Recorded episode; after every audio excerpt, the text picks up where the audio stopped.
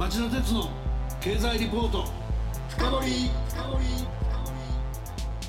皆さんこんばんは。番組アンカー経済ジャーナリストの町田鉄です。こんばんは。番組アシスタントの杉浦舞です。今夜も新型コロナ対策をして放送します。さて今夜の町田鉄の経済リポート深掘りの番組タイトルは？短期予測上。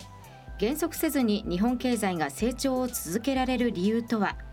第一次石油危機と比べてこんなに違う基礎体力。ウクライナ戦争が長引く中で歴史的な円安が進み一体日本経済はどうなってしまうのか。先週木曜日9月8日そんな疑問にズバリ答える注目の短期経済予測を日本経済研究センターが公表しました、はい。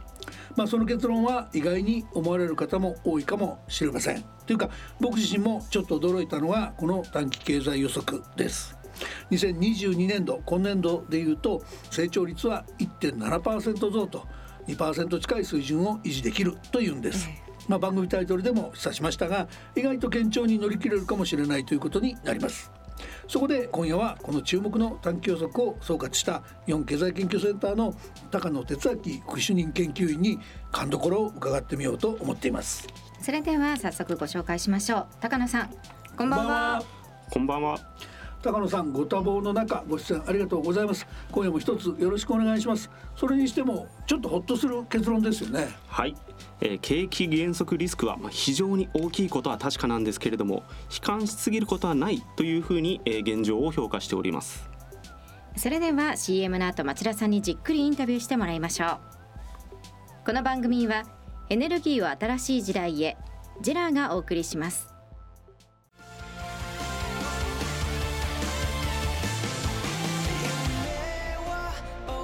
本気で夢を追いかける時新しい一歩を踏み出す時大切なものを守りたい時誰も見たことがないものを作り出す時自分の限界に挑む時絶対できないと思って始める人はいない。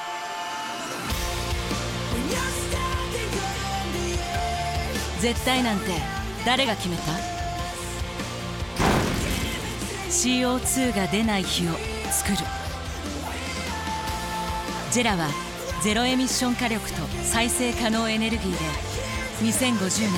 CO2 排出ゼロに挑戦します。発電の常識を変えてみせる。ジェラ町田鉄の経済リポート深掘それではまず高野さんのプロフィールをご紹介します。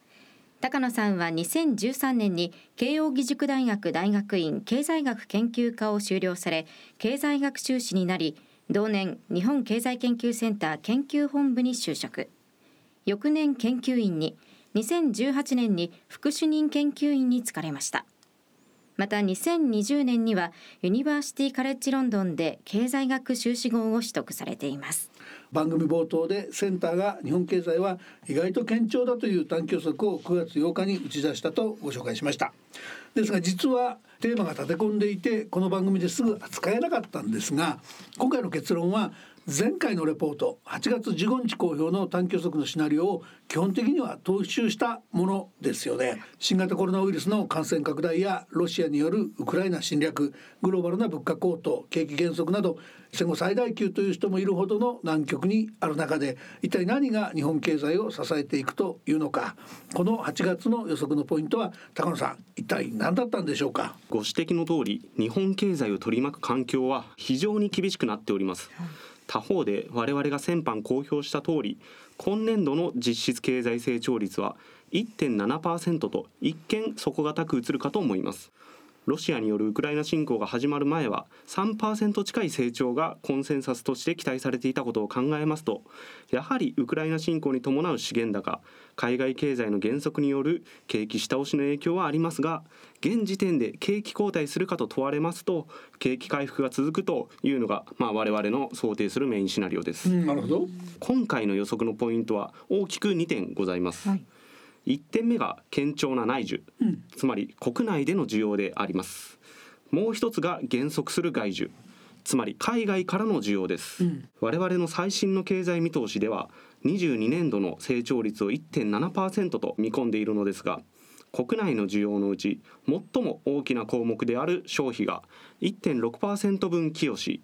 次に大きな項目である設備投資が0.4%分寄与するという構図です消費は足元で新型コロナウイルスの感染が減少に向かう中で年度後半以降の経済成長を下支えすると見込んでおります。設備投資も好調な企業収益を背景に着実に増加すると見込んでおります。一方で4、6月期に米国や中国の GDP 成長率がマイナスに陥ったように海外経済は明確に減速しており我が国の輸出についても海外経済の成長率に見合うペースの伸びにとどまると見ております。輸出の伸び悩みによって外需の成長率の寄与はマイナス0.2%ポイントと成長を下押しする格好です、うん。今回の見通しを策定する際に注目したのが過去の石油危機です、石油危機時は今時局面のように資源価格の上昇により景気後退に陥ったのですが1973年の第一次石油危機と1979年の第二次石油危機では経済に与えた影響が異なります。結論から申し上げますと第一次石油危機の際は大幅な物価上昇により賃金も上昇したことで企業収益の低迷を招き深刻な景気後退をもたらしたのに対し第二次石油危機の際は最終的には景気後退に陥ったもののその影響は比較的軽微で落ち込みも短期間で済んだと評価されています。今回の経済見通しでは足元のデータや情勢だけではなく過去の石油危機の際の経済動向にも着目しながら予測を策定した点が特徴であります。輸出を含む外需は期待できないけど内需が日本経済を支えるというんですか、まあ、内需といえば政府支出もありますがこちらは大型の財政出動が過去数年に比べて手控えられていますから期待できるのはやっぱり個人消費と企業の設備投資ということなんですね。では個人消費からなぜ全体を下支えすると見られるのかセンターの分析詳細を聞かせてください。はい、個人消費はサービス消費を中心に堅調な増加を見込んでおります。感染が落ち着いていた今年の5月ですね。3年ぶりに緊急事態宣言のない大型連休となったこともあり日本人宿泊者数がコロナ前の19年を約1割下回る水準まで回復するなど旅行やレジャーなどへの消費意欲の強さを伺わせる結果となりました、また7月から新型コロナウイルスの感染が再拡大していますが政府は飲食店などへの時短要請を行わず人手の大幅な減少も見られなかったことから消費の大きな腰折れは避けられる見通しです。足元では新規感染者数や死者数が減少傾向をたどっているなどコロナ感染にも落ち着きが見られており年度後半となる10月以降はサービス消費を中心に堅調な伸びが期待されています、一方ロシアのウクライナ侵攻による資源食料価格の高騰や急速な円安の進行によって物価の上昇が続き消費マインドの悪化も目立っております過去の石油危機の際を振り返りますと1973年の第一次石油危機は将来への不安の高まりから家計は貯蓄を増やし消費が減少し景気後退を招きました。一方今回の局面では家計はすでに潤沢な貯蓄を有しているという点が特徴です。コロナ禍での特別定額給付金などの経済対策に加えサービス消費を満足に行えなかったことで半ば強制的に貯蓄を増やしています。家計の現預金残高はコロナ禍前のトレンドを50兆円程度上回って増加しており足元の物価上昇に対してはこれ以上将来に備えた貯蓄を増やすのではなくコロナ禍で蓄積された貯蓄を取り崩していくことである程度は対応可能と言えます。もちろんこの50兆円は経済全体での数字であり一人一人がコロナ禍で受けてきた影響は異なります。この意味で先日政府は住民税の非課税世帯に1世帯当たり5万円の給付金を配るなど総額3兆円の物価高対策を決めましたがこうした対策も消費を下支えしていくと見込んでおります、まとめますとサービス消費への意欲とコロナ禍で増加した貯蓄が消費増加の鍵と言えます。貯蓄が増えたリベンジ消費もある。結構日本の消費者はこの50年の間にお金持ちになったっていうことですかね。まあ、冗談さておき内需のもう一つの柱である企業はどうですか？企業収益ですがこちらも資源価格の上昇によって生産コストの上昇という形で企業の利益が圧迫されています。一方日本銀行が行っている企業調査である日銀単価を見てみますと企業の収益計画は決して悲観する内容とは言えません。今回我々は企業の売上高経常利益率売上高に対する経常利益の割合なんですけれどもこの見通しを各種要因に分解してみました。そこからは原材料費といった投入価格の上昇による利益率の低下を生産工程の効率化といった投入減単位の向上によって補うという結果が得られました。実はこれは石油危機下で企業収益の悪化が避けられた第二次石油危機時に実際に起きた事象と同じ構図なんです。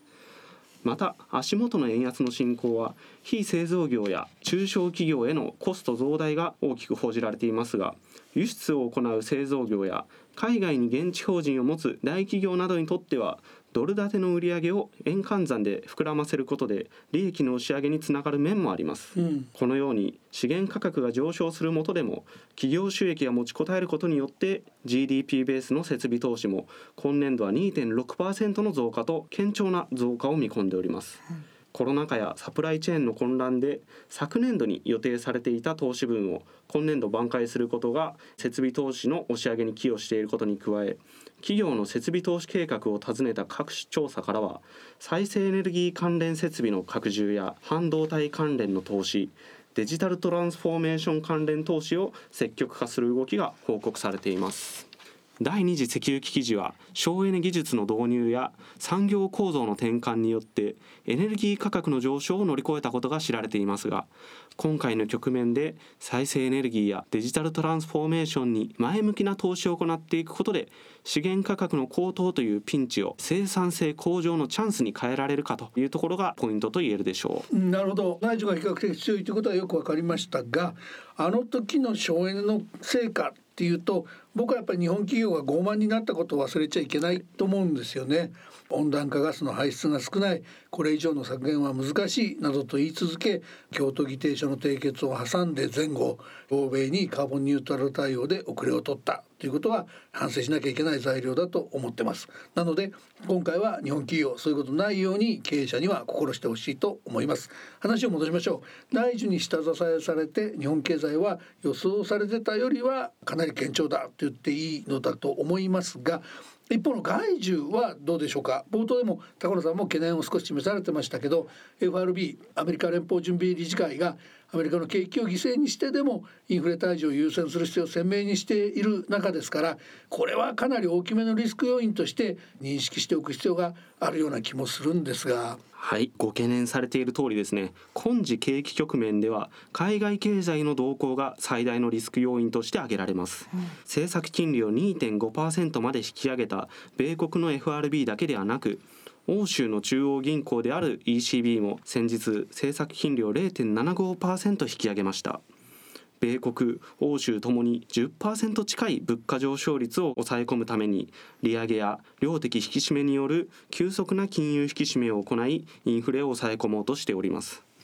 すでに米国の住宅市場ではその影響が出始めており住宅市場の景況感は急速に悪化しております、はい、景気が落ち込んだとしても財政出動すればインフレの要因となってしまうため財政によって景気を吹かすこともできず物価抑制を優先する限り景気減速は避けられないでしょう、うん、また中国ではゼロコロナ政策により新型コロナの感染が拡大すると都市封鎖など厳しい行動制限によって市中感染を抑え込んでいます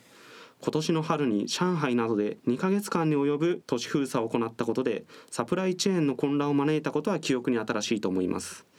懸念事項としてはですね足元で再びコロナ感染が広がり始めていることです、うん、再び主要都市で都市封鎖が行われれば我が国の輸出が減少するだけではなく貿易量の減少を通じて我が国の生産をも押し下げる可能性があります、うん、米欧や中国で景気後退懸念が高まっていますが過去のデータを用いた我々の試算によりますと仮に米欧が同時に景気後退すると9割以上の確率で我が国も景気後退入りとなります、うん、再三過去の石油危機の局面と比較してきましたがこれは第二次石油危機の時とま非常に似ております、はい、先ほど申し上げました通り第二次石油危機の際は企業の生産性向上によって企業収益が持ちこたえたんですけれどもその後米国の景気後退を受けて我が国も景気後退に陥ってしまいました消費や設備投資といった内需がどれだけ堅調に推移しても米欧が同時に景気後退すると我が国への波及は避けられないということです。海外経済についてはインフレの進行度合いであったり中央銀行による金融引き締めの状況グローバルなサプライチェーンの動向など引き続きチェックしていく必要があると見ております。最後にまとめて伺っておきたいんですけど突き詰めて言えば金融引き締めの影響アメリカやヨーロッパでいつ頃出てきていつ頃景気後退が始まるのかそれ次第だと。今年度中とか23年度中にそういうことが起きなければそれはこのまんま日本経済を持つだろうしそうでなければ早めに影響が出るかもしれないと、まあ、そういう意味でやっぱり欧米の景気の動向をよく見とこうと。それがいつ始まるかがポイントだっていう理解でいいですかね。そうですね。ご指摘の通り予測していくことは難しいんですけれども、うん、注意して見ていくことが必要かと思っております。もう一点設備投資のところで、はい、まあ、DX 投資やなんかが非常に盛んだっていうのも興味深いお話だったんですけど、はい、今回円安であってもそれほど円安メリットを享受できない輸出企業が多かったです、はい、これご案内の通りその過去の円高の時に生産拠点を海外に移してしまったからですが、今回の設備投資でそれをその国内に戻してこようという感じが多少はあるのかなっていうことを春先の財務省の法人企業統計なんか見て勝手に思ってたんですけど、はい、そういう感じって高野さんお持ちになってますか？今後先行き労働力がまあ不足していくということです、うんうん特にまあ地方などに工場を新たに建ててそこを生産拠点にするにしましても、うんうん、その地域でどれだけ雇用が確保できるか、うん、工場を建てますとそこから10年20年とまあ稼働していくんですけれども、はい、10年後20年後も安定的に雇用が確保できそうかというところが日本に生産拠点を移すかどうかの考える際に鍵となると思っております。す、で、にあの労働力人口も頭打ちというような状況においてはえなかなか円安になったからといって日本に生産拠点を回帰していくというのは簡単ではないかなというふうには見ております。そこなんですけど逆にあえてそれにチャレンジする企業が出てきたらですね、はい、当然賃金も上げざるを得ないし、えー、都市から移住してでも良い労働者を入れようとしますからそれこそ生産性の向上にも役立つし、はい、賃金の上昇にも役立つし、ね、東京一極集中の解消にも役立つし、えー最初にやっちゃおうと後になるほどしんどいんだという意識で企業が動いてくれると、はい、面白い展開になるかなと思うんですけどダメですかね。そうですね。まあ先行者利得はもちろんあると思いますので、なるべくそういう前向きな投資をですね、特に地方を中心にやっていくと非常に日本経済も活性化していくんではないかと考えております。わかりました。高野さん今夜は目が離せない日本経済の行方について非常に面白いお話を聞かせていただきありがとうございました。また近いうちにご出演いただきフォローアップしてくださるようお願いします。わかりました。リスナーの皆さんはどう感じたでしょうか？さて今夜の高野さんのお話で内需が下支えするので当面日本経済は堅調だと見込まれているものの海外経済という不気味なリスク要因が存在することも明らかになりました、はい、そこで来週は短期予測下目が離せないリスク要因海外経済の動向はと題して今回の日本経済研究センターの短期予測を総括したもう一人のエコノミスト宮崎隆副主任研究員に海外を中心にインタビューしてみたいと思います。それでは来週も金曜夕方4時からの町田鉄の経済ニュースカウントダウンからスタートする3つの番組でお耳にかかりましょう。それでは皆さんまた来週。この番組はエネルギーを新しい時代へジェラーがお送りしました。